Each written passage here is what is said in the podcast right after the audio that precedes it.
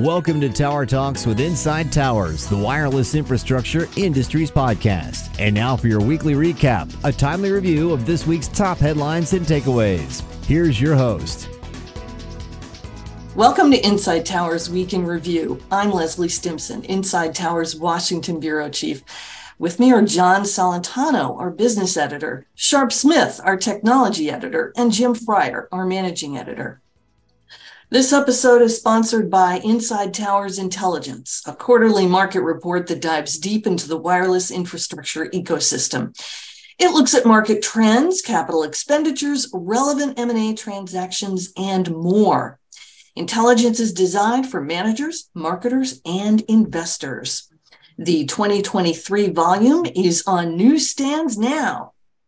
An annual subscription includes an exclusive briefing and online support. For more information or to subscribe, visit insidetowers.com slash intelligence. Mr. Smith, you went to the South Wireless Summit this week. You want to tell us about it?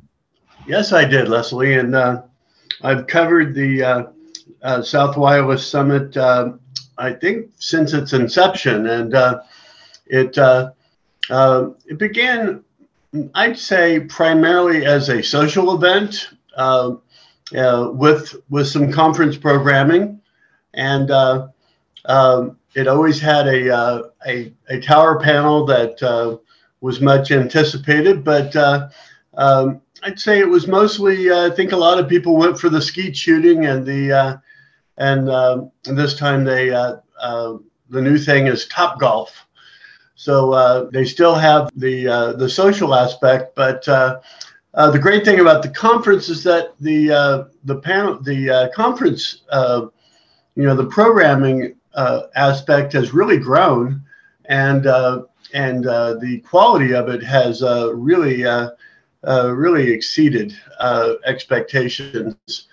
The the tower panel featured Tillman Infrastructure Everest Infrastructure Partners, uh, Vertical Bridge, and uh, was uh, was moderated by Pat Troxeltant of uh, uh, CEO of Vogue Towers, and um, it they took they took more of a um, more of a service and construction look at at the tower industry, and there was a there was a lot of I'd say there there was some discussion about uh, fears about the economy and uh, um, uh, inflation and uh, and obviously uh, the capex pullback, but uh,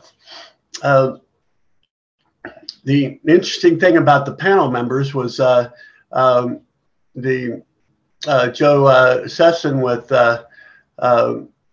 with Ontivity uh, said, you know, they've they've got some uh, uh, some some fears, but you know, they're coming off of a year that they grew uh, thirty percent organically.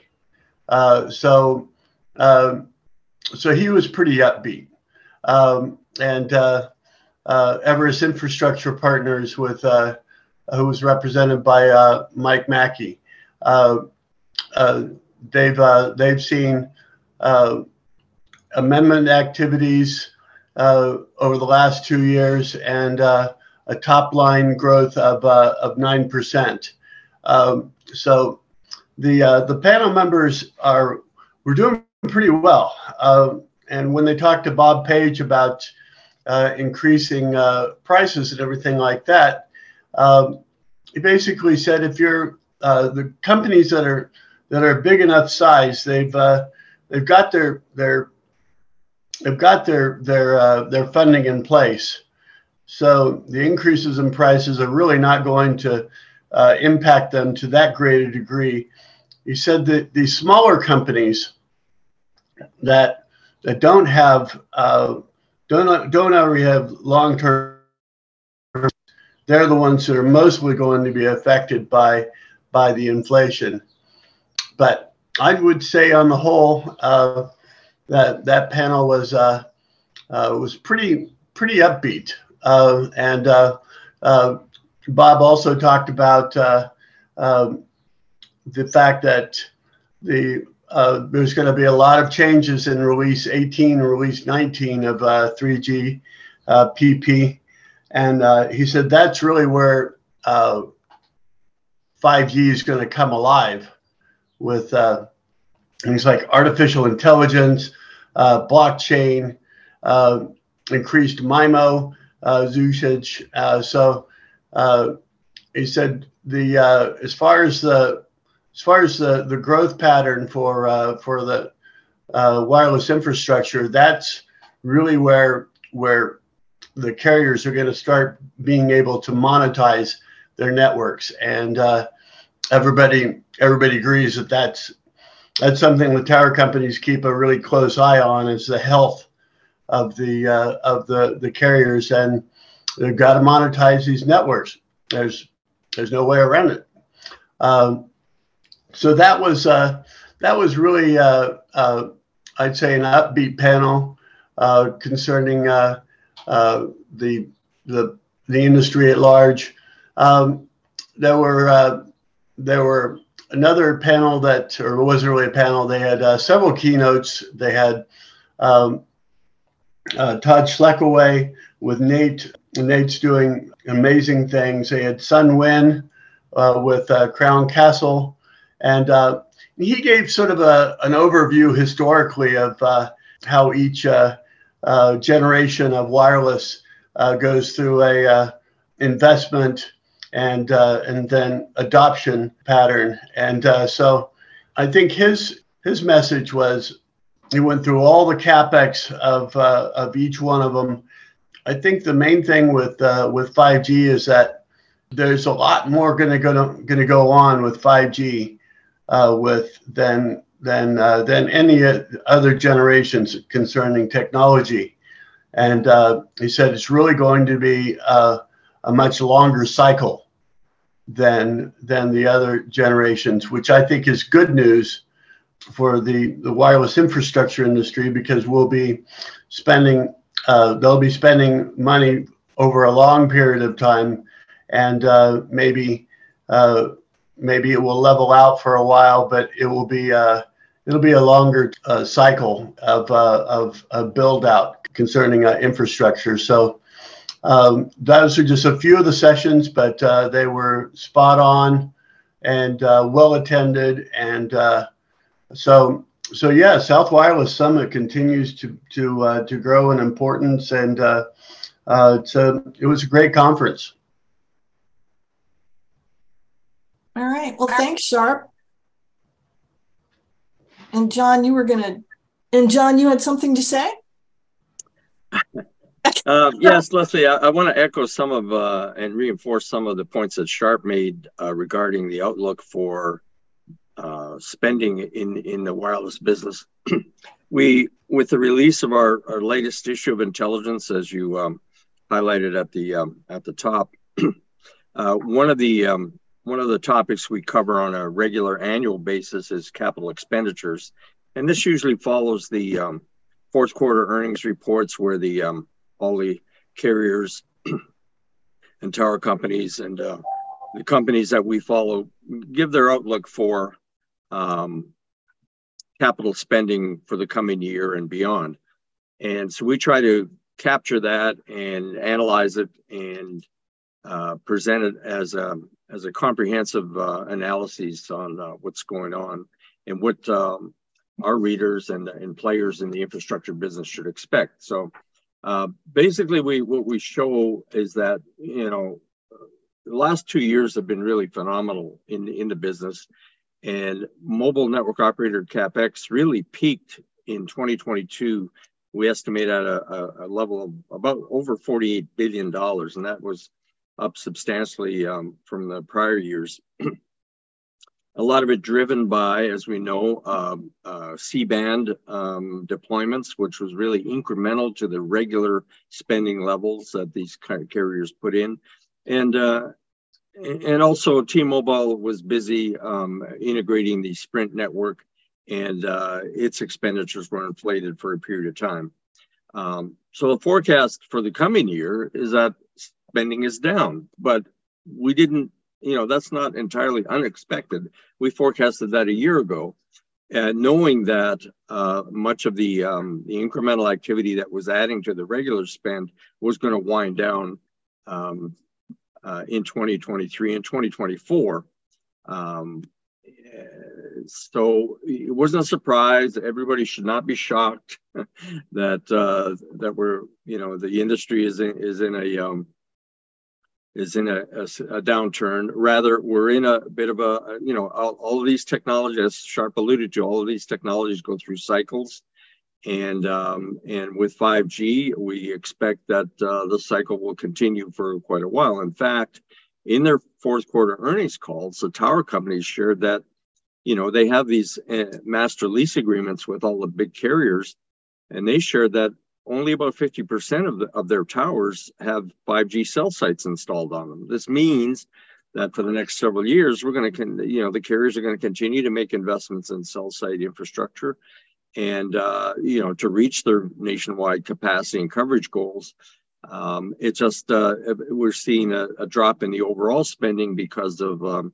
um, you know the add-ons that uh, both the um, C-band contributed and the T-Mobile activity contributed.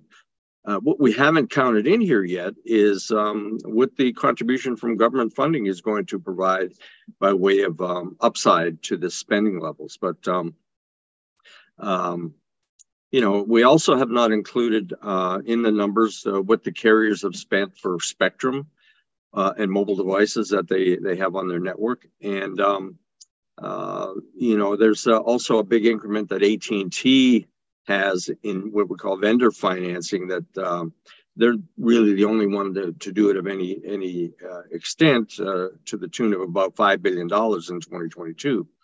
Um, so you know, uh, we were at 48 billion last year. We see it coming in around 38 billion this year, and then leveling out uh, in the mid 30s for the next several years before um, I think it swings back up uh, in the latter part of this decade, um, both with, uh, as, as Sharpe mentioned, the new releases of, of 5G standards and densification of the networks in, with a lot of small cell deployments. So uh, we continue to watch CapEx. It's an important metric uh, uh, for the vendors, for the contractors, and basically it's all how all of us get paid one way or the other so um, it, it is a, um, um a, a, metric that we follow to gauge the health of the industry. Uh, it does have its ups and downs. It, you know the sky is not falling just because the spending level has dropped. There's still lots of work going on and uh, we'll continue to monitor it. Thanks john. That was very informative. Uh, so the FCC is going to vote on another national security item at its April 20th meeting. FCC Chairwoman Jessica Rosenworcel has proposed new rules under which the Commission would periodically reassess and consider renewing existing authorizations for foreign owned companies to provide telecom services here. The agency is saying the reviews would ensure that changing national security considerations are reflected in existing authorizations under Section 214 of the Communications Act. Um, if, if adopted, the concept is to stay ahead of the new rules, they would require foreign owned license holders to undergo a periodic review and renewal. Uh, the agency is calling that a close consultation uh, with its national security colleagues in the executive branch would be part of this process. You know, the uh, in the last few years, the commission uh, has revoked the operating authorities of four Chinese state-owned carriers based on recommendations from national security agencies. It says by doing this, it has established a clear process for taking away a foreign carrier's right to operate in the U.S. when there are national security concerns that cannot be alleviated. And the other thing I was working on, uh, more fiber production in North Carolina for broadband deployment. The uh, the you know the bipartisan infrastructure law requires the use of made in America materials and products for federally funded infrastructure product uh, projects, including broadband deployment. Two manufacturers near Hickory, North Carolina, are making new investments and partnerships. CommScope and Corning are investing a combined almost $550 million, and they're creating hundreds of new jobs to build the fiber. And uh, CommScope also announced an additional 47 million towards expanding its US fiber optic cable manufacturing, including its facility in Catawba. It says that facility is already the largest hybrid, uh, hybrid fiber coaxial facility for broadband networks in the world. It says this facility will produce a new rural fiber optic cable that is specifically designed for such areas. They're saying it's lighter, so they can transport more. It's also going to be faster and less expensive to install. Um, and now we move on to Jim. Jim, you had an interesting uh, climber chronicle this week.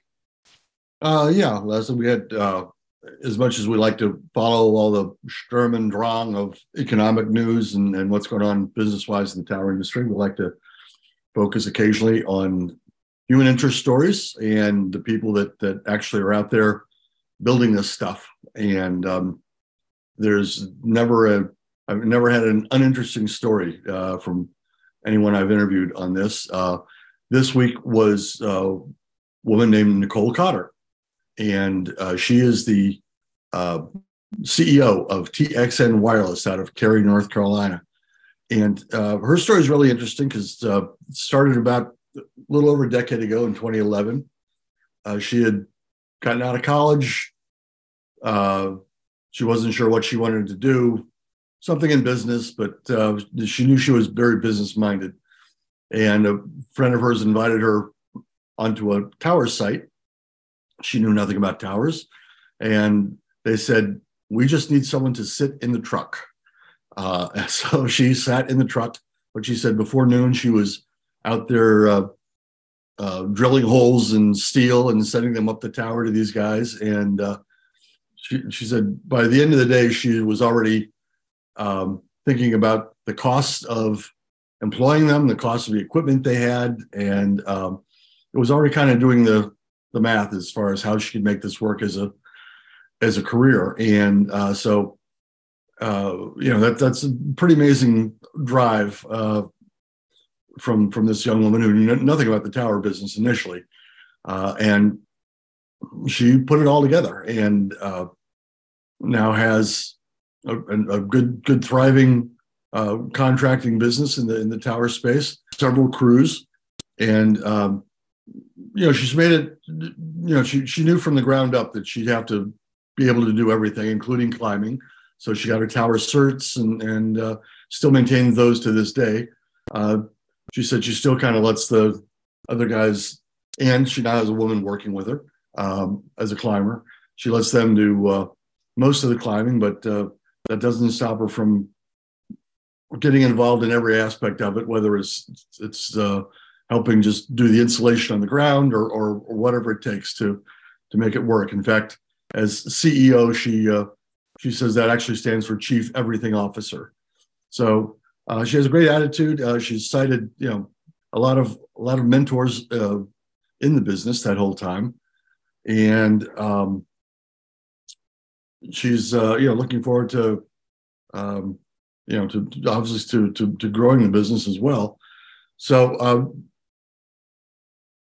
I, uh, we asked her about about this being obviously a male dominated industry. And uh, she said she's a very strong proponent of using the right person for the right job.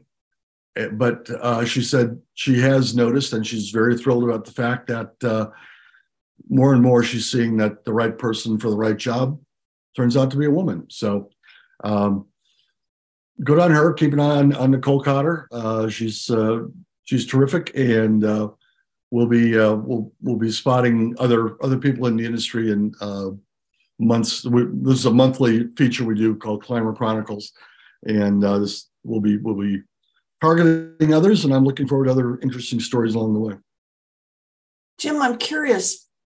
why did they want her to sit in the truck originally? For safety purposes?